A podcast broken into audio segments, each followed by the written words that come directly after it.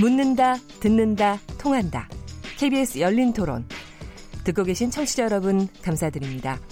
들으면서 답답한 부분은 없으신지요? 궁금한 점 있으시다면 함께 토론에 참여하시죠. 유료 문자 9730을 이용하시면 됩니다. 단문은 50원, 장문은 100원의 정보 이용료가 있습니다.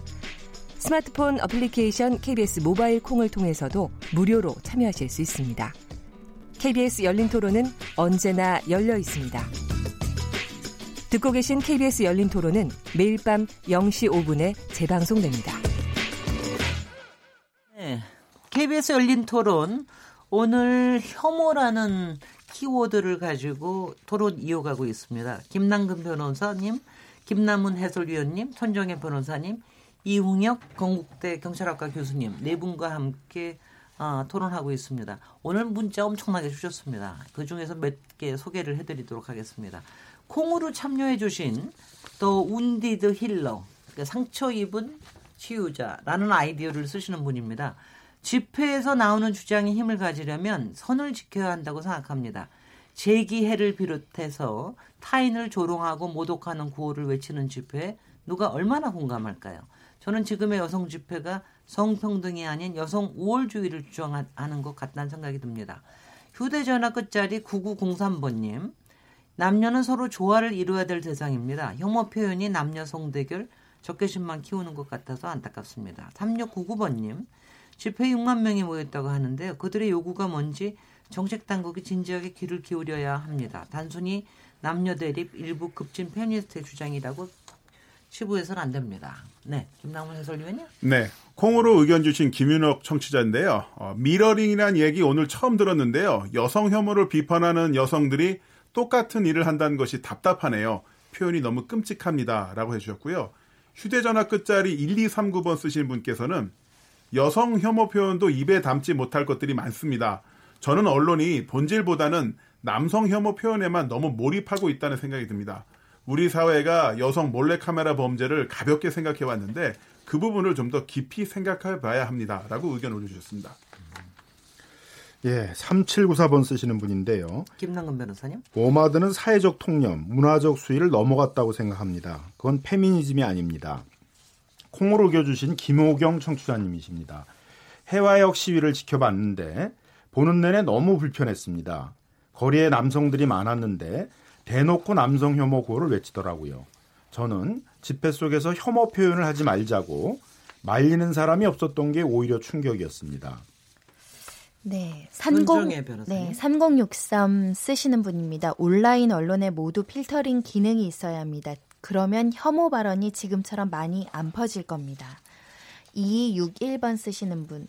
남성분들이 여성 집회를 좀 더 깊이 있게 보시길 바랍니다. 표현이 가격하긴 하지만 수긍하고 이해할 부분이 많습니다. 이웅혁 교수님. 네, 휴대전화 끝자리 3168번 쓰시는 분께서 주셨는데요. 페미니즘이 변질되고 있는 게 아닌지 생각해 봐야 합니다. 물론 여성 인권 문제가 심각하긴 하지만 요즘은 여성들이 책임보다 권리만 주장하는 것 같아요.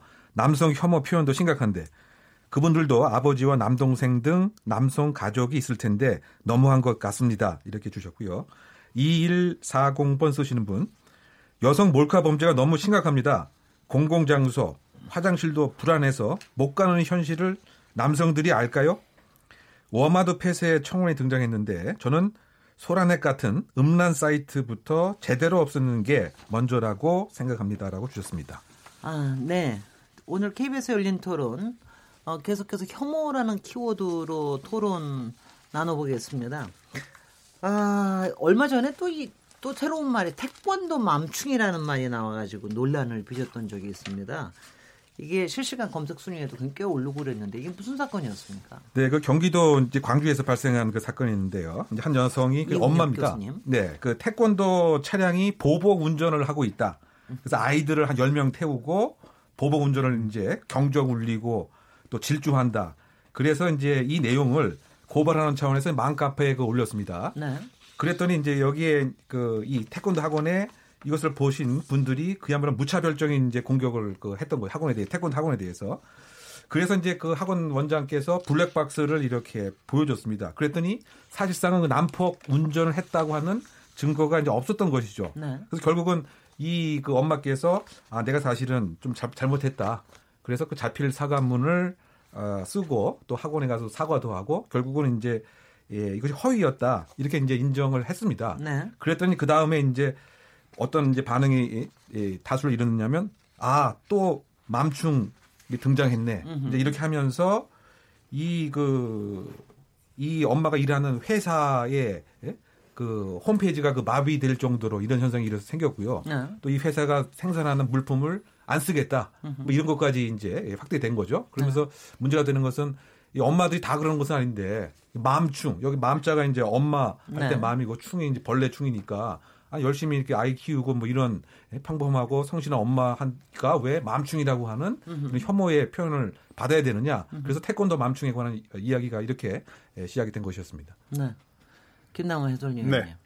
이게 충자를 붙인 게 아마 일배충에서부터 아마 처음 시작한 게 아닌가 뭐 그런 생각도 드는데 그렇죠. 그 전에도 있었습니까? 충자 그저, 붙는 게? 이게 제가 어쩌다 보니까 인터넷 용어 사전이 되는데 죄송합니다. 네, 뭐, 예, 고맙습니다. 예, 말씀해 네. 주셔서. 근데 그렇습니다. 이제 그 조금 더 그 인터넷 요즘 태, 어, 세태라는 게 단어 숫자를 줄이면서도 강력한 표현을 던지고 싶은 네. 그런 욕구들이 있거든요. 특히 트위터 같은 경우는 140자 글자 제한이 있다 보니까 적은 문장 안에서 단어 수 안에서 강력한 어떤 의도를 갖고 만들다 보면은 축약이 축약이 되고 그렇게 되는데 그래서 뭐 이제 벌레자가 붙는 근데 일본도 마찬가지예요. 일본도 무시라고 하는데 벌레라고 하는데 뭐 일본에도 그런 혐오 사이트에서도 여러 충자를 붙이는데요. 그 저는 근데 이 단어라는 게 생겼다는 게 좀 무서운 게 뭐냐면 언어는 개념의 바다라고 하지 않습니까? 그럼요. 언어는 개념의 바다인데 그 한 단어가 생겼다는 것은 그런 식으로 사실 우리가 알고 있는 어머니의 기본적인 존재라는 것은 어떠한 형태에서도 아, 자식을 사랑하고 사, 어, 또 감싸주는 그런 굉장히 고귀한 존재인데 엄마 뒤에 충이 붙었다는 것 자체가 여기서 좀 더 에스칼레 에스칼레이션이 좀 더 상승이 되면은 이제 어디까지 갈 건가라는 네. 두려움이 있고요. 또 하나 사실 이 맘충이란 단어를 쓰는 사람들은 그 사람 그 방금 나왔던 그 당사자를 모욕한 게 아니라 그 부류 전체를 다 욕하고 싶은 거예요. 네네. 예, 이런 식으로 철저하게 그 단어를 통해서 그 일군의 사람들 배제시킴으로써 아 저 사람들은 저렇게 못났으니까 내가 함부로 욕해도 돼라고 스스로 당위를 부여받고 싶은 거거든요. 네. 이전에 이제 김여사 개그 같은 게 있지 않았습니까? 그렇죠. 예, 뭐 자동차를 뭐 운전 초보 운전 실수로 뭐 주차를 잘못한다거나 아니면은 뭐 지하철 계단으로 내려간다. 그럼 그 사진을 올려놓고 김여사가 또 점점점. 근데 사실 뭐 여러 통계 조사를 보면은 성별에 따라서 사고가 달라진다 이렇게 보기 어렵거든요. 네. 예, 그런 식으로 그냥 내가 누군가를 욕하고 싶은데 그 욕하기 위한 당위를 만들기 위해서 이런 용어들이 만들어지고 있다. 그렇게 보고 싶습니다. 네. 저는 하여튼 솔직히 이 충자 나온 다음부터 아, 정말 그러니까 정말 불쾌합니다. 그러니까 뭐 일배충 얘기할 때도 그랬고 뭐 맘충 얘기할 때도 그렇고 또 맘충은 아마 작년 올해 굉장히 히트친 82년생 김지영에서 거기서 또 이제 그 지영이가 그러죠. 엄마 사람들이 나보고 맘충이래 나보고 벌레래 이러면서 이제 가서 삭혀받는 얘기가 나오는데 요새는 또 한남충이라고 왜 한남이라고 한남 싫은 거 한남이 싫어서 그런가요? 왜 한남충이라고 붙이는지. 그 한국 남자를 좀 비하하는 의도를 이쪽에서 네. 갖고 있는 거죠. 음. 한국 남자 해서 벌레자 붙여갖고. 옛날에 일벌레 그러면 굉장히 좋은 거였는데 공부벌레 이렇게 해서 네. 좋은 거였는데. 그러니까 이제 벌레가 이제 조금 이렇게 징그럽기도 하고 네. 벌레에 불과하다 이제 이런 예, 냉소 비하 차별 이런 것을 이제 요 충자가 아주 잘 예, 예, 담고 있다 이제 이런 것 같고요. 네. 그리고 또 이제 또 여자도 이제 붙이지 않습니까? 그럼요. 김치녀. 네. 또 무슨 이제 된장녀. 여자 들어간 건 거의 나쁜 겁니다. 예, 그러다 네. 보니까 이제 그 한국에서의 그 여성을 어떻게 이제 예, 사회가 이제 바라보고 있는 것이냐. 네. 그러니까 마치 사치와 그야말로 본분을 모르는 뭐 그런 사람이 한국 여성인 것처럼 막 이렇게 김치녀, 된장녀 뭐 이, 이러다 보니까요. 그러니까 결국은 한쪽에서는 충자 붙여갖고 뭐 한충 예? 남이라고 하고 또 이쪽 남자에서는 여자 붙여갖고 안 좋은 거 된장녀라고 뭐 이런 이런 것들이 결국 언어가 생각을 뭐 지배하고 또 이런 얘기를 계속 듣게 되면은 마치 이제 예, 조금 사회 일탈적인 행위가 있는 사람들을 벌레와 여자로 이렇게 붙이게 되고 전체 집단을 다 비하하게 되는 것이죠. 어머니들 같은 경우 이를테면 아이에 대해서 음식도 갖다 주고 뭐 차도 이렇게 예, 이렇게 그 학원 갔다가 또 수영장 갔다가 근데 이게 맘충 그러면 그 엄마 전체를 다 이렇게 비하하는 그럼요. 이런 그 네. 어, 이제 문제가 이제 있기 때문에 왜 아빠한테는 아무 소리 안 하죠? 그래서 아빠 그래 그것이 이제 아빠한테는 이제 오히려 멋진 좀 표현을 붙이는 것 같습니다. 그게 이제 소위 보니까 라떼 파파. 그러니까 네, 유 유모차 타고 끌고 음. 다니고 뭐 예. 뭐 이런 사람들. 그 라떼가 이제 커피 아닙니까? 네.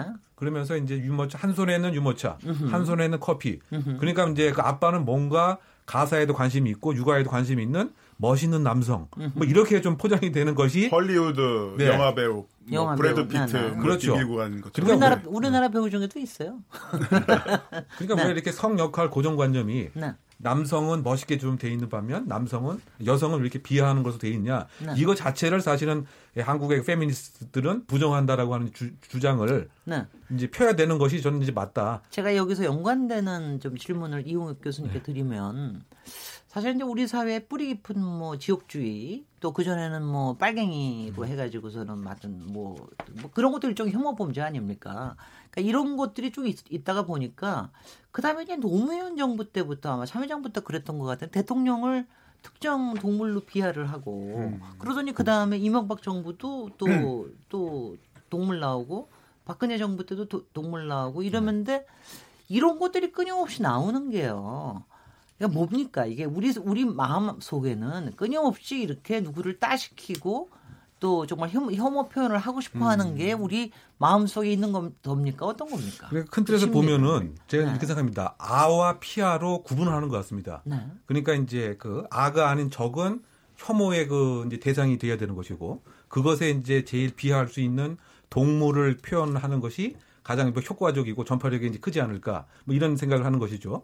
물론 이제 큰 틀에서 어쨌든 그 대통령이 공적인 인물이기 때문에 표현의 자유의 영역에 뭐 속한다고 이제 볼 수가 있지만 다른 방법으로 본인들의 의사를 표현을 좀 해야 되는데 그것이 예를 들면 성숙한 또는 유머 섞인 표현일 수 있고요. 무엇인가 다른 것을 빗대서 이렇게 이야기하는 그 정도의 그 정치적 그 수준이 조금은 지금 미흡한 상태가 이제 아닌 것인가. 네. 우리 편과 내가 생각하는 거 다르면 경멸해야 할 그 대상으로 그야말로 아와 피아를 이제 구분짓는 이 상태가 지금 계속 지금 있는 것이 아닌가라고 네. 하는 차원에서 결국 함께 공존을 해야 되고 나와 다름도 인정을 해야 되는 뭐 이런 식의 좀 문화가 저는 좀 필요하지 않나 생각됩니다. 근데 저기 김남근 변호사님 우리가 심한 편이에요. 가령 외국에 비해서. 가령 뭐 근데 우리가 역사적으로 너무나 잘 알죠. 미국 사람들은 그 KKK 이거 뭐 완전히 혐오 범죄죠. 그 뭐 정말 실제로 실제로 범죄를 저질렀으니까 실제로 사람을 죽이기도 하고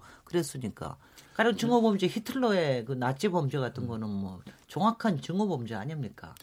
그러니까 이 사회적 논쟁을 통해서 문제가 해결되지 않고 정치적인 대립이나 이제 어떤 사회적인 대립이 극단으로 치닫는 그런 사회에서 이제 상대방에 대한 비하라든가 냉소 이런 게 좀 심각해지는데요.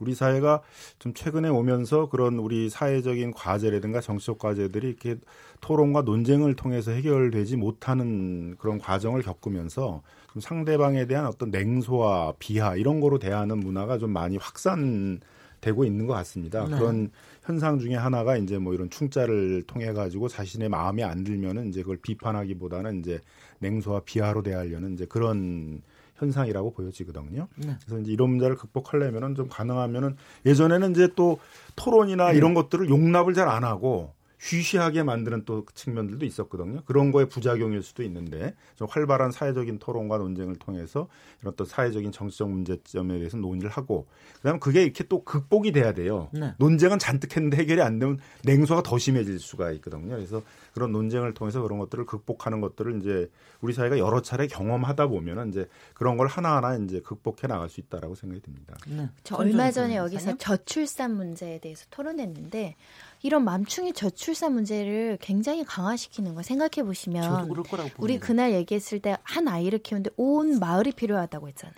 그건 뭐냐면 각 구성원들이 배려해 줘야 되는 거예요. 아이 키우는 게 얼마나 힘든지 아세요? 막 억울해서 막 눈물이 날 것 같은데 굉장히 위축됩니다. 예를 들면 여기 맘충의 사례로 나온 게 뭐 베트남 다낭 가는 비행기를 탔는데 아이가 한두 시간 동안 울어서 저 사람 맘충이다. 그렇게 이제 규정을 하는데 물론 이제 불편해요. 아이 키우고 힘들고 아이가 어른들한테 가서 뭐 하고 시끄럽게 하고 놀이터에서 힘들게 하고 뭐 이런 것들은 다 사회 구성원들한테 일정의 민폐를 끼치는 건데 그게 적정 수준으로 배려해야 우리가 저출산 문제도 극복을 하고 아이들의 인권도 지켜줄 수 있는 건데 아이가 좀 불편하게 했다라고 해서 만충이다. 그러니까 사회 구성원 중에 민폐 끼치는 사람들 항상 있거든요. 예를 들면 술집에서 항상 술 먹고 난동 부리는 사람이 있단 말이에요. 네. 그거를 무슨 무슨 충으로 해서 일반화해서 고정관념화 시키지 않잖아요. 그러니까 모든 엄마가 그러는 것도 아니고 식당에서 일부 엄마들이 좀 부적절한 행동을 할 수 있겠죠. 네. 그 일부 행동을 전체의 문제처럼 고정관념하는 일반화 개념으로 딱 마문충이다. 예를 들면 음. 식당에서 떠드는 아이를 재지 못한 거는 엄마 아빠 같이 식사하고 있는데 굳이 엄마만 만충이라고 하는 것 자체도 사회적으로 엄마가 아이를 육아를 책임져야 되는데 엄마 못했다라는 개념 속에서 박혀 있는 거고. 글쎄. 그러다 보니까 저도 아이를 키우는데 우리 아이들이 정말 시끄러워요. 아들 둘이거든요. 제어가 안 될 때가 있어요. 우리 우리 둘 다 되게 침착한 사람인데도 막 분노 때문에 아이들이 통제가 안 되니까요. 사람들 눈치도 보이는데 아이들 음. 통제도 안 되고.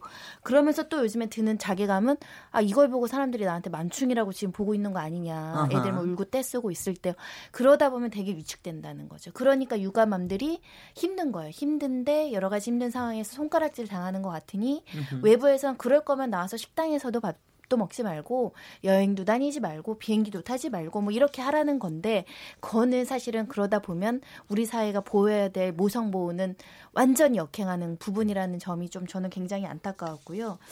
그 노력해야 되는데 아이 키우면서 우리 가정 내에서 육아 때문에 피해를 안 입히는 거는 노력을 해야 되지만 일부 사람들이 그 적정 수준을 넘어가서 과도하게 사람들한테 피해 입히는 거거든요. 으흠. 근데 그 일부를 전체인 것 마냥. 엄마들은 어린아이 키우는 엄마들은 맘충이다. 심지어는 전업주부가 왜 어린이집을 보내냐 이것도 맘충이다라는 댓글도 내가 본 적이 있거든요. 네.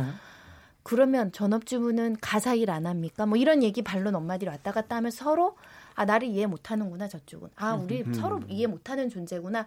나 뭐, 이해 못해? 우리 달라 당신들이랑은 선거, 경계, 벽치고 싸우는 거예요. 그래서 저는 이런 공격하는 거, 공격이 너무 쉬운 충단어 있잖아요. 법조계에도 있어요. 변호사님도 들어보셨겠지만 법조계에도 출신 그 시험 출신 그것 때문에 서로 갈라서 이렇게 벌레 비유하는 거 있거든요.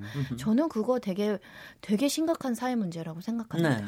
저는 이제 이 맘충 이렇게 비하하고 차별 배제 네. 냉소적인 것은 이제 분명히 없어져야 됩니다. 그런데 음.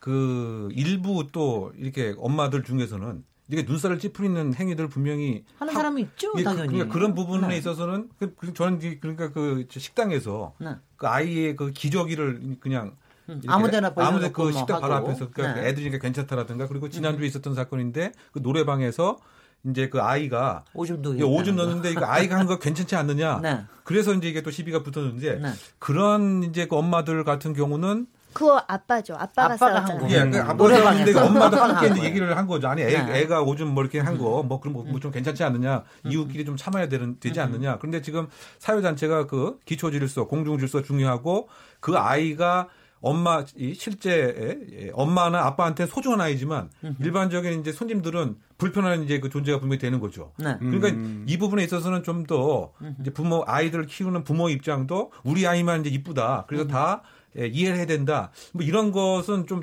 근데 그런 거, 근데 그런 거는 근데 굉장히 네. 많이 좀 좋아진 것 같긴 한데 네. 제가 좀 하나 하나만 좀 여쭤봐요. 이게 또 김남훈 해설위원님께 네. 인터넷 잘 아시니까.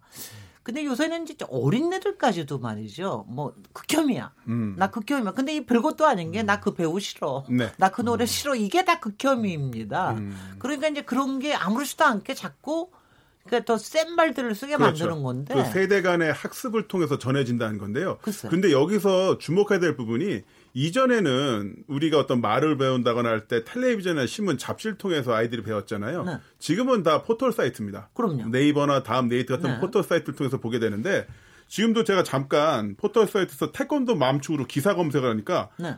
아니 이게 무슨 중요한 기사로 기사가 177건이 나왔어요.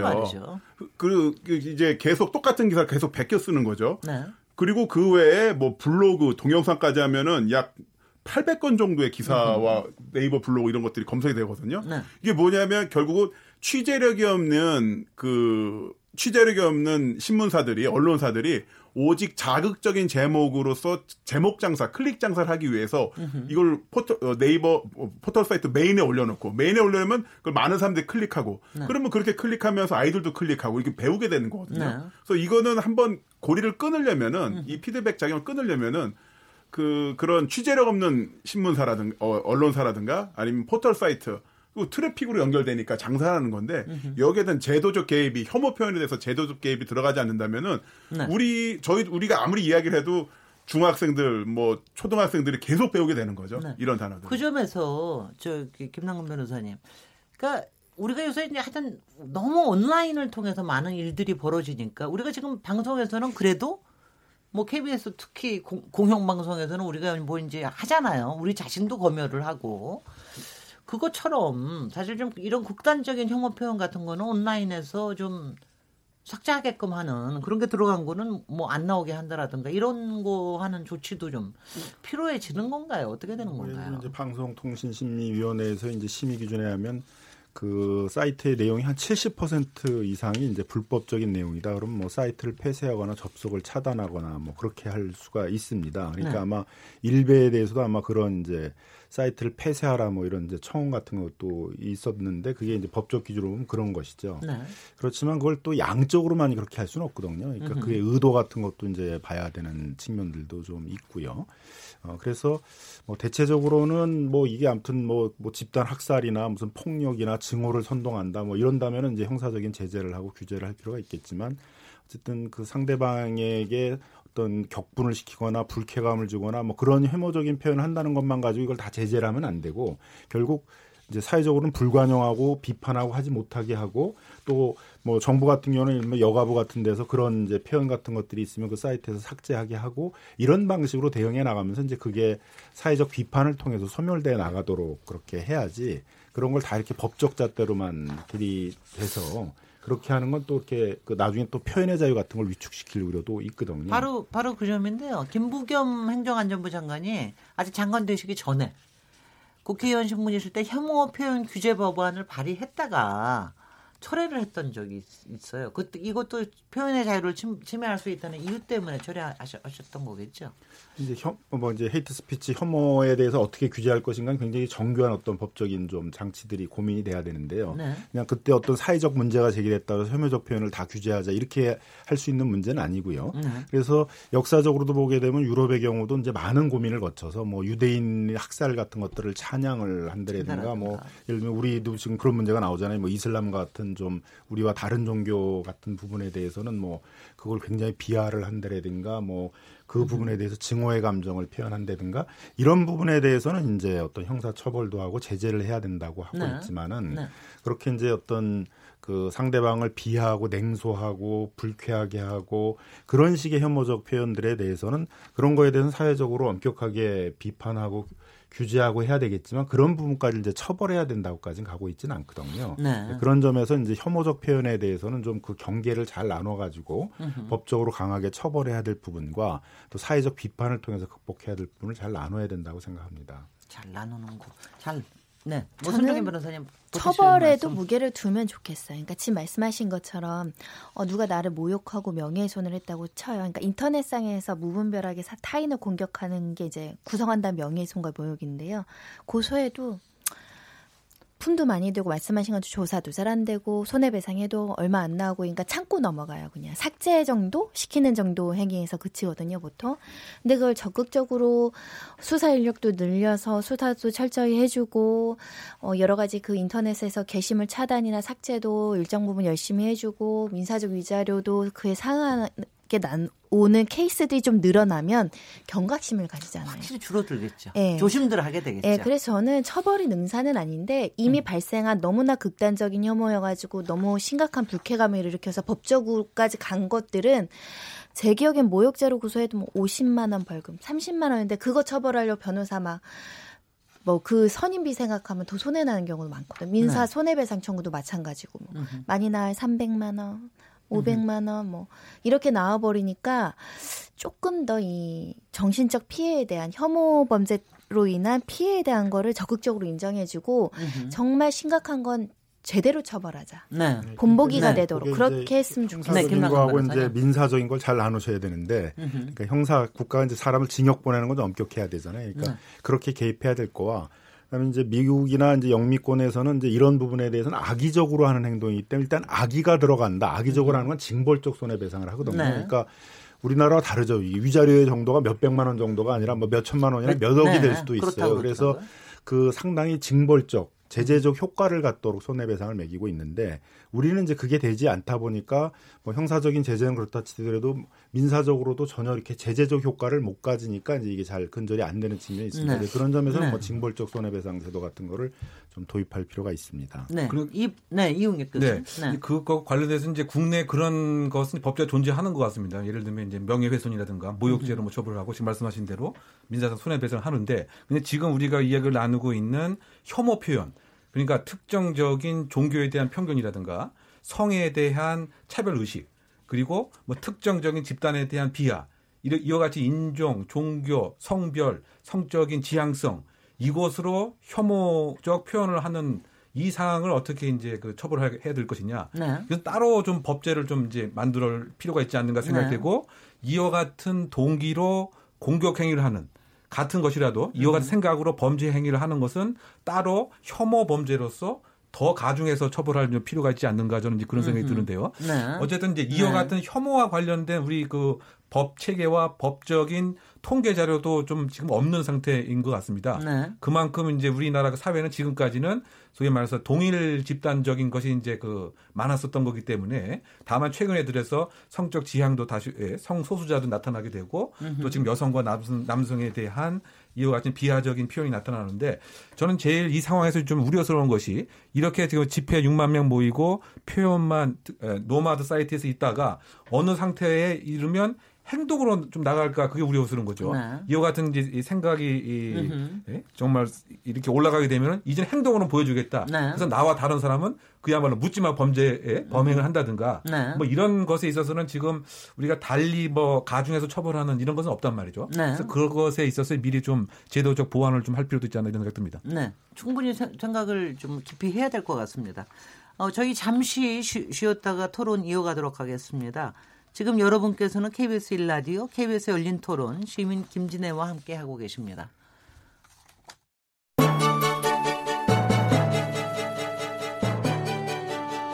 라디오 토론이 진짜입니다.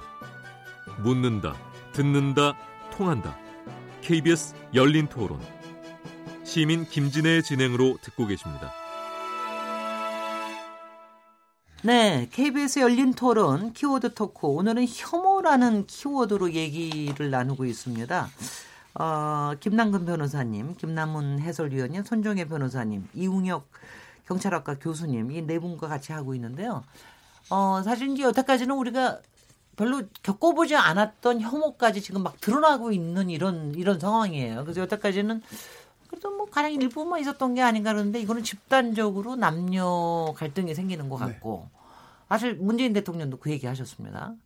나, 저기 남녀 갈등이 너무 심각하게 갖고 있는 것 같다고 그러더니 이제는 안에서도 뭐 여자 여자 안에서도 갈등이 좀 일어나고 있는 거. 근데 이제 요새 다시 세계화 사회가 되면서 우리한테 드디어 어, 난민에 관련된 이 문제까지도 우리한테 들어왔는데 사실 난민에 관련된 거는 굉장히 뭐 지혜롭게 다루고 또 국가적으로 다루고 또 인권 차원에서 다루고 이래야 되는 일인데 우리가 좀 이거를 혐오라는 키워드에서 좀 얘기를 해보고 싶은 거는 지금 난민에 대한 반대가 상당히 혐오라는 차원에서 접근되고 있는 게 아닌가. 뭐 이런 거에 대해서 좀 우려가 되지 않나 뭐 이런 걱정을 좀 하고 있습니다. 이웅원 교수님. 네, 특히 네. 이제 그 여성들의 그 입장에서는 네. 그 지금 아, 이슬람인들이 이제 한국에 뭐 정착을 하게 되면은 예를 들면 성범죄가 폭증을 할 수가 있다. 이런 그 두려움이 상당 부분 또 있는 것 같아요. 그리고 일자리도 상당히 그 뺏기게 되고 또그 아, 이슬람 쪽의 그 가족들의 음. 그 전반적인 것이 다산 제도기 때문에 그러면 네. 이슬람 사람들이 그 많아지게 되면은 앞으로 이슬람계가 되는 거 아니냐? 네, 치안이 그 불안한 것이 아니냐 이러면서 네. 더군다나 이제 성과 관련된 폭행, 그 네. 외, 어, 외국에서의 뭐 여러 가지 사례들을 지금 인터넷 공간에서 특히 젊은 사람들 많이 그 공유를 또 하고 있는 것 같습니다. 이러다 보니까 일정한 외국인에 대한 그 제노포비아 같은 거 네. 아, 정확한 실상보다는 무엇인가 지금 그 국익에 도움이 되지 않고 지금 한국 내에서 여러 가지 경제적 상황과 나이 일자리도 지금 에, 열악한 판에 왜 외국인의 그것까지 도와주려고 하느냐 네. 이런 측면 때문에 상당 부분 에, 반대하는 것이 거의 지금 다, 수가 아닌가 생각이 됩니다. 네. 다만 이제 인도주의적 관점에서 대한민국의 국격에 맞는 난민 정책이 무엇이냐 음. 이것에 있어서는 좀 더 여러 가지 심각한 고민을 해야 예, 예? 보야 되는 생각을 보는 거죠. 김남근 변호사님. 난민 문제는 우리 역사를 생각해봐야 되는데 우리도 굉장히 음. 일제 시대를 겪으면서 난민으로서 혜택을 받았던 나라거든요. 우리 상해 임시정부라는 게 이제 따져보게 되면 난민 집단인 네네. 거거든요. 우리 초대 대통령이었던 이승만 대통령도 결국 미국의 망명한 난민이었습니다. 네. 난민으로서의 이제 많은 보호를 받았던 혜택도 있었고요. 우리가 6.25 내전을 겪으면서 이제 보통 고향을 내전으로 해서 고향을 떠난 사람들도 난민이라고 그러거든요. 그래서 600만의 우리 난민이 있었습니다. 그때 유엔 난민 기구가 들어와서 지금으로 따지면 수조 원에 달하는 돈들을 지원을 해줬거든요. 그래서 우리는 난민 정책에 의해서 많은 혜택을 받고 또 그 어려움을 딛고 왔던 나라이지요. 그래서 그런 것들을 생각한다면 우리가 난민 정책에 대해서도 좀은 관대한 정책을 가져야 된다라고 생각을 하고요. 네. 이미 우리나라가 이제 1992년도에 난민 협약에 가입을 했고 2012년도에 난민법도 지금 제정해서 이제 하고 있는 나라입니다. 그러니까 음. 제주도에 지금 그 말레이시아에 있던 예민 예멘의 난민들이 오게 됐던 건 말레이시아는 난민법이라는 게 없거든요. 네. 그 난민 협약에 가입을 안 했어요. 난민이 보호가 안 되는 나라다 보니까 이제 우리까지 넘어오게 된 것인데 그런 차이도 좀 이해할 필요가 있고요. 근데 이제 이 부분에 대해서 그 근거가 없이 또 이렇게 막 얘기되는 부분도 있어요. 예를 들면 외국인 범죄가 늘어났다 그러는데 사실은 2016년하고 2017년을 비교해 보게 되면 외국인이 한 203, 400만 4만이다가 218만으로 어, 한 10여 프로 이상 늘어났어요. 근데 외국인 범죄 더 줄었거든요. 그래서 외국인이 많이 들어와서 외국인 범죄가 늘었다라는 것도 이제 뭐 통계적으로 보면 좀 그렇지 않은 측면이 있고요. 특히 이제 20대들이 굉장히 이제 반발이 많죠. 특히 이제 청년 실업이 심한 데다가 외국인이 자꾸 네. 들어오게 되면 자신들의 일자리를 이제 또 침해하는 게 아닌가 그러는데 또 보게 되면 지금까지만 보게 되게 되면 이제 주로 난민이나 이런 사람들이 들어와서 한 일자리가 소위 이제 3D 업종 우리나라 청년들이 잘 가지 않는 그런 뭐 농어촌이라든가 네. 아주 열악한 공장 이, 그런 근무를 하는 곳이라든가 이제 이런 곳으로 가고 있어서 그것도 그렇게 뚜렷하게 우리나라 청년들의 일자리들을 주로 침해하고 있다 이렇게 보기도 어려워요. 네. 근데 그런 점에서 비해서 본다면 우리가 난민이 인정된 율이 굉장히 낮은 거거든요. 지금까지 한 800여 명 정도만 우리가 이제 한 세대를 거치면서 800여 명 정도만 난민 인정이 됐어요. 한 4%밖에 안 됩니다. 근데 어 그렇게 이제 트럼프 대통령이 난민에 대해서 혐오적이라고 그러는데 음. 그런 미국도 작년 한 해만 2만 3천 명의 난민을 인정을 네네. 했거든요. 음. 독일은 한 25만 명 음. 정도의 난민을 음. 인정을 했습니다. 그래서 우리가 난민법을 제정한 어떤 그런 선진적인 국가임에도 불구하고 난민에 대한 인정률들이 굉장히 낮다, 낮은 음. 나라다. 이제 그런 점에 있어서는 좀 우리가 조금은 더 난민 정책이 관대해질 필요가 있다고 생각합니다. 근데 아주 아예 단도직입적으로 제가 좀 여쭤보면은 가령 요번에 제주도에 있는 예멘 난민이 아니라 그러니까 이슬람계 난민이 아니라 가령 다른 난민이었더라면 이렇게 어, 거부 반응이 좀 덜했을까요? 그 이슬람 해설위원님. 네, 네, 이슬람 종교에 대한 그 혐오, 가짜 뉴스가 굉장히 많이 돌고 있습니다. 네. 그리고 또 거기에 지금 그 혼란을 가속시키는 거에는 뭐 기존 언론들도 마찬가지인데요. 그 조선일보 2018년 7월 10일 며칠 전 컬럼입니다. 어 이제 서지문의 뉴스로 책 읽기라는 컬럼인데 여기에 이런 부분이 있어요. 어, 코란은 불쌍한 자에게 온정을 베풀라고 가르치지만 힘없는 자의 인격을 존중하라는 계율은 없다. 여자는 자기 목숨의 주인이 아니다. 또 밑으로 내려가면은 이교도 역시 이슬람으로 개종시키지 못하면 죽여야 할 존재이다. 이교도를 죽이면 천국에서 여자 72명을 상으로 받는다고 코란 약속한다. 이렇게 쓰여 있는데 이거는 어, 흔히 말하는 단톡방에서 돌아다니는 가짜 뉴스입니다. 여기에 대해서 홍성수 교수께서 페이스북 통해서 반론글을 올리셨는데요. 어, 글이 전체적으로 문제지만 하나만 짚고 넘어가자. 이교도를 죽이면 천국에서 여자 72명을 상으로 받는다고 코란은 약속한다고 썼는데 이거는 가짜 뉴스다. 무슬림 13교 중 7번으로 돌아다니는 건데 가짜 뉴스고 실제 문장은 이렇다. 알라는 믿는 자 가운데서 그들의 영웅과 그들의 재산을 사신하니 천국이 그들의 것이기 때문이다. 그들은 알라를 위해 성전하고 투쟁하며 또 순교할 것이다. 이런 음. 내용입니다. 네. 그런데 이런 단톡방에 더 돌아다니는 그 가짜 뉴스를 이 1등 신문이 기사로 내보냈어요. 네. 이게 또 퍼다 계속 퍼지면서 이슬람에 대한 어떤 혐오 이런 공포심을 조장하는데 사실 이태원 가면 아이스크림 파신 분들 있잖아요. 네. 그 트릭 장난치신 분들 음흠. 그분들 이슬람 교도예요. 예, 그분들이 참. 근데 이제 이게 문제가 되는 거는 예, 그 네. 정말 그 난민이 아닌 경우가 많다라고 하는 그 점 때문인 것 같습니다. 네. 바꿔 얘기하면 난민법 등의 규정에 의하면 정치적 박해를 받아서 이제 온 사람들을 우리가 난민으로 봐야 될 것 같은데 지금 오고 있는 사람들이 정치적 박해라기보다는 생활형 이주자들이 불법 아닌가 이주자, 불법 이주자들이죠. 같은. 그러다 보니까 음흠. 이제 음흠. 그 중간에 브로커도 있고 음흠. 여기서 계속 이제 2년 3년 이제 최종 심까지 있으면서 돈을 벌려고 한 온 것이 아니냐. 그러면 이것은 정치적 박해에 해당되는 또는 종교적 박해에 해당되는 난민이 아니고 가짜 난민이기 때문에. 아, 바로 그렇기 때문에 심사하는 거 아닙니까? 아, 그렇죠. 근데 대부분 이제 그런 그러니까. 경우가 있지 않는가 네. 이런 생각이 드는 것이고, 저는 아까 김 변호사님 하나 궁금한 것이, 예를 들면 그 6.25 전쟁 그때, 그때 우리 그 피난민들을 과연 난민으로 그 볼 수가 이제 있는 건가요? 왜냐하면 그게 전쟁 상황에서 이렇게 이동하는 전쟁 상황에서 이제 네. 자기 고향을 떠나서 네. 비자발적으로 이주한 것을 다 난민으로 보거든요. 그 시리아 내전에서도 마찬가지로 네. 시리아 네. 내전 때문에 자기 고향을 떠나서 옮겨 가게 음. 되잖아요. 그런 분들 다 이제 난민이라고 음. 하는 것이죠. 근데 그 정치적 박해를 받고 음. 종교적 박해를 받아서 떠나야 되지 전쟁 중에 장소를 옮기는 그런 사람들은 이제 난민의 그 범죄에 벗어나 있는 것으로 이렇게 아니 전쟁 자체가 네. 사실은 박해, 아닌 상황이라고 볼 수는 있는데 문제는 네. 그러니까 우리나라에서 난민 인정비를 되게 생각보다 작아요. 그 네. 인도적 체류 허가를 받는 사람들 좀 있는데 그것도 작습니다. 그러니까 네. 이런 식의 경제적 이유로 인한 분들의 목적은 난민으로 인정받을 걸 기대를 크게 하지는 않는 것 같고 네. 난민 심사할 때까지 9개월, 3개월 연장하면서 1, 2년 체류하면서 약간 그 경제적 활동을 하는 걸 또 중점을 두시는 분들도 있다고 합니다. 그러다 보니까 진짜 어떤 정치적 박해나 끔찍한 상황을 피하고자 하는 것보다는 돈벌이 찾아서 오는데 네. 우리가 아무래도 이제 다른 다른 국적들 사실 중국 국적 가신 분들이 가장 난민 신청하는 비율이 높거든요. 거기에 대한 거부감보다 무슬림, 이슬람에 대한 공포와 두려움이 있는 건 사실 저는 이해를 합니다. 왜냐하면 너무 낯설어요, 첫 번째. 그래 돌아다니는 가짜 뉴스가 너무너무 많은데요.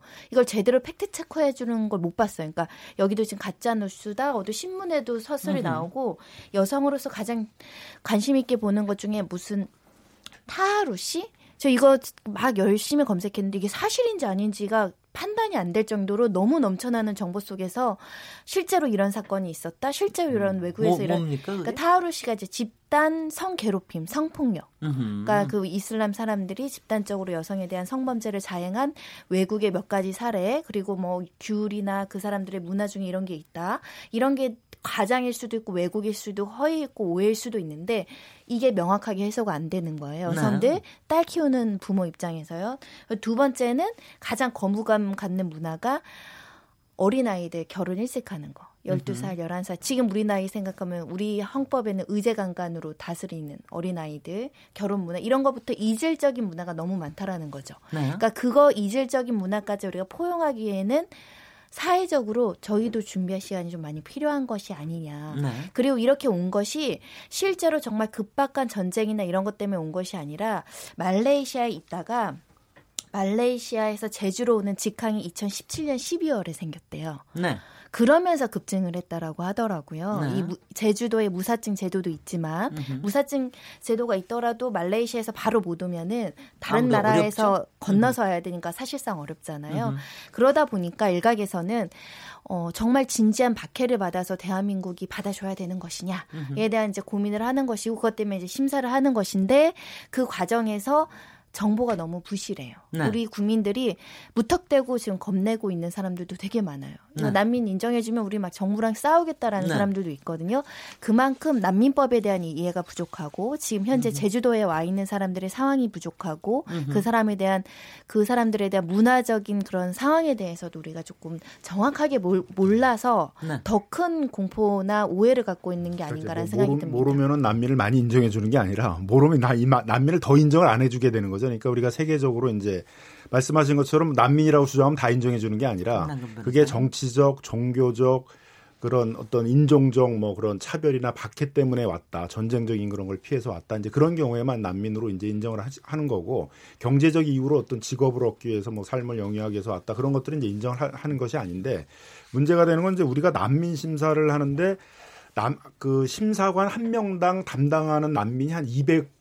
52명 정도 그렇게 돼요. 네. 그러면은 한 사람 한 사람을 심사를 할 때 이게 뭐 몇주몇 개월이 걸릴 수도 있는 건데 거의 하루에 한 명씩을 심사해야 되는데 제대로 심사가 될 수도 없는 데다가 그다음에 이제 CIO라고 그래 가지고 이제 그 나라에 있어서의 어떤 정치적 상황, 인종적 상황 그런 것들에 대한 정보가 집적돼 있어야 되거든요. 근데 우리는 또 그런 것들의 DB를 구축하는 사업들을 하질 않았어요. 그래서 음. 그 나라의 상황이 어떤 것인지에 대해서 또 정확히 알기가 어려우니까 네. 난민 심사가 뭐 1년 2년씩 걸리는 경우가 네. 허다해서 잠깐 김남근 변호사님. 우리 오늘의 이슈는 난민 문제를 어떻게 다룬다 하는 것보다는요. 앞으로 심사를 어떻게 하는 거라든가 이것보다는 왜 지금 예멘 난민 문제로 인해서 우리 사회에 혐오에 관련된 거가 이렇게 좀 많아지느냐. 요, 이 부분에 조금 초점을 맞춰주시면 또 맞춰주시면 좋겠습니다. 그래서 제가, 어, 이 과정에서 사실은 이런, 이런, 그러니까 난민 문제가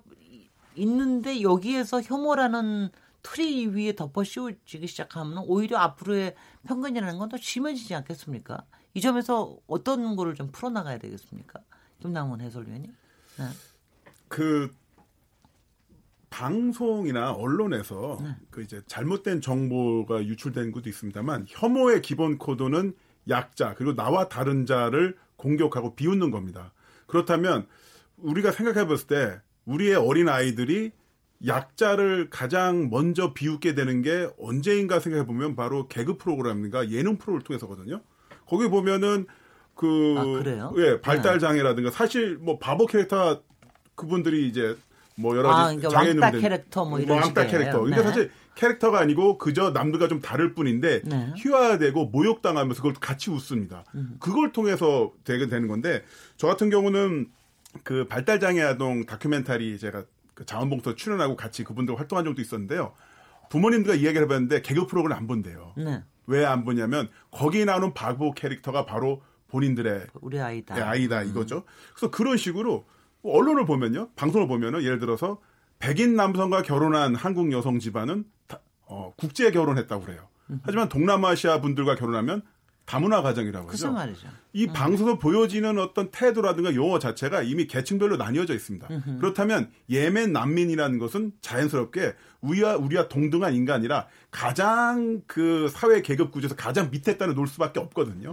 그러니까 어 난민인데 스마트폰을 써? 난민인데 휴대폰을 써? 그럼 난민 아니지 가짜 난민인데? 근데 난민 입장에서는 고향에 있는 모국에 있는 가족들과 소통할 수 있는 방법이 스마트폰밖에 없는데 이런 식으로 어, 계층을 지어놓고 비웃고 이런 것들이 바로 지금의 혐오와 연결돼 있지 않나 네. 아, 이런 생각을 가져보네요. 저는 사실은 우리가 얼마 전에 양심적 병력 거부 이거에 대해서도 한번 토론을 한 적이 있었는데 우리 사회에서 오랫동안 양심적 병역 거부에 대한 이 문제가 풀리지 않은 것 중에 하나가 사실은 특정 종교에 대한 어, 어느 정도의 거부, 뭐, 이렇게 제가 혐오까지는 아니라 하더라도 거부 반응이 굉장히 많이 작동한 게 아닌가 하는 그런 생각을 가끔 합니다. 그런 그런 게 있죠, 확실히 특히. 그렇죠. 어쨌든 뭐 교수님. 그렇죠. 네, 어떤 뭐 네. 문화적 존재 구속성 또 자신이 네. 갖고 있는 뭐 정서적 존재 구속성을 쉽게 예, 벗어나는 것이 좀 어려운 것은 분명한 것 같습니다. 네. 그러니까 이 난민에 관한 것도 저는 큰 틀에서 봐서는 이제 국익을 우선시해서 난민 심사를 해야 되지 않을까 생각이 드는데 그런데 한국 사회 그 이면에는 그 외국인에 대한 차별과 음. 배제라고 하는 것이 분명히 깔려 있는 점도 부정할 수 없는 것 같습니다. 지금 잠깐 언급을 하신 바와 같이 백인에 대해서는 영어도 쓰고 그러니까 뭔가 조금 친하려고 하고 좀 이렇게 네. 잘 대해주는데 동남아인이나 또는 유색인에 있어서는 무엇인가 조금 밑으로 보려고 하는 네. 뭐 그런 것도 사실은 이제 이번 그 난민 심사에 분명히 이제 깔려 있는 것은 부정할 수는 이제 없을 것 같다. 네. 근데 그럼에도 불구하고 저는 이 난민 심사를 할 때 그 기준을 이제 둬야 되는데 물론 지금 이제 정치적 박해이냐 또는 관련된 증빙 서류가 있느냐 이런 꼼꼼한 이제 심사도 필요하지만 과연 이제 난민을 이제 우리가 수용을 함으로써 얻는 이익과 또는 부담해야 될 비용 이것을 좀 냉정하게 저는 좀 따져서 이런 심사의 기준으로 좀 삼았으면 이제 좋지 않겠는가 이런 생각이 드는데요. 예를 들면 지금 과연 3D 업종에 지금 예멘인들께서 일을 하려고 이제 하, 는 건지 사실은 이번에 그 제주도에서도 보니까 한 3일, 5일 일하고 말았다고 이제 얘기하고 있습니다.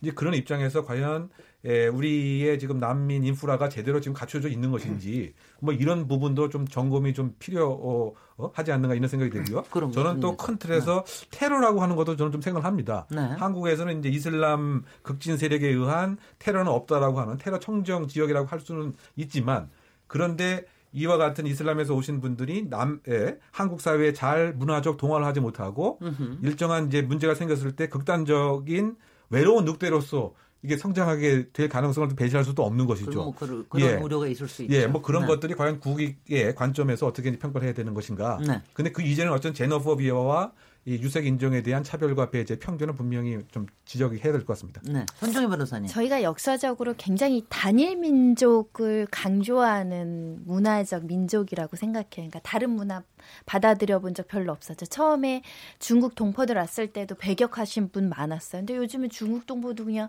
굉장히 많아요. 제 네. 주변에도 굉장히 많고요. 근데 이슬람이 처음 처음이라고 하기는 어렵고 지금도 많이들 계시는데 이게 이렇게 여러 명에서 수백 명이 집단적으로 오신 경우가 처음 처음이어서 느끼는 그 불편함과 궁금함과 모르니까 오해하는 게 뒤섞여 있는 상징적인 사건이라고 생각하는데 우리랑 다르다고 차별하고 그 음식도 다르잖아요. 네. 문화도 다르고 그 음식 잘못 먹는 것 나오는 거 가지고 캡처해서 뭐 조롱하시는 분들도 있더라고요 네. 인터넷에. 네. 네. 우리 개고기 먹고 뭐 이런 문화적 습성도 외국에서 조롱당하면 똑같이 혐오 범죄로 우리가 화내고 분노하는데 네. 역지사지 해봐야 되지 않을까라는 생각도 해봅니다. 네. 그 제가 김남근 변호사님 저기 하면은요 아까 손정희 변호사님이 제기하신 문제 저런 이게 가짜 뉴스들이 막 돌아다니잖아요. 근데 지금 그, 그렇다 그래도 그 가짜 뉴스들을 그런 게 되게 카톡이나 무슨 SNS 통, 통하는 거기 때문에 공식적으로 언론에서 이게 이게 아니다라고 밝히기도 좀 어렵고 무슨 팩트 체크하는 루트도 하기도 어렵고 그렇게 한다 그러면 또 또 또 다른 오해가 생길 테고 이럴 때는 어떻게 해야 됩니까? 그러니까 이게 우리 언론들이 이제 어느 한때는 굉장히 어떤 정치적 압박에 의해서 공론을 제대로 전달하지 못하고 어, 제대로 어떤 우리 사회에 있어서의 사실이나 의견들을 전달하지 못한다는 불신이 생기니까 네. 그거를 대체하는 것으로서의 그 뭐 가짜 뉴스 같은 것들을 양산해내는 이제 그런 언론들이 발달하게 된 측면이 있는 것 같습니다. 근데 저는 이제 우리나라에 있어서 언론들이 점점 정상을 찾아가고 있잖아요. 뭐 방송도 제자리를 찾아가고 있고 하니까 언론이 좀 정상적인 기능을 하고 우리 사회의 문제 이런 문제들을 제대로 좀 알리고 그런 제대로 토론하고 논쟁하고 하는 것들을 소개하고 그러면은 그런 식의 가짜 뉴스를 양산하는 언론들은 점점 점점 이제 소멸해가고 신뢰를 잃어가고 그러면서 해결될 것이라고 생각이 들거든요. 네. 근데 이제 우리나라 언론들이 좀 정상을 찾아가는 과정이 최근에야 시작이 됐기 때문에 조금 네. 시간은 걸릴 거라고 생각이 네. 듭니다. 지금 듣고 보니까는 정말 언론의 역할이 굉장히 중요하다는 생각이 들고요. 저희가 시간이 거의 다 돼서 여러분께 이제 시간을 더 드릴 수는 없고요. 저, 저는 사실 이제 이 생각을 좀 오늘 오늘 저 이 주제를 정하면서 굉장히 이런 민감한 이슈를 계속 다루는 것도 좀 힘이 들기도 하지만 이거는 계속 다루긴 다뤄야 되겠다. 왜냐하면은 저는 이제 요새 우리 사회가 그러니까 불필요한 부분에 에너지를 쓰면서 자기 자신을 소모해가는 이런데 너무 너무 빠져가는 것 같다는 생각이 들어요. 여러분들 잘 아시겠지만 우리가 어떤 혐오 감정에 사로잡히면 우리가 혐오하는 그 대상만 괴로우는 게 아니라 우리 자신이 그 피폐화되고 황폐화되고 그러지 않습니까? 저희 그래서 이런 부분까지도 우리가 지금 굉장히 생각할 때가 됐다. 그래서 이 혐오에 관련된 거 어려 쉽지는 않지만 앞으로 계속 다뤄보도록 하겠습니다. 오늘 네 분 손정희 변호사님, 이홍혁 교수님, 김남훈 해설위원님, 김남근 변호사님 정말 감사합니다. 저는 내일 7시 20, 분에 다시 돌아오겠습니다 감사합니다. 감사합니다. 감사합니다. 감사합니다.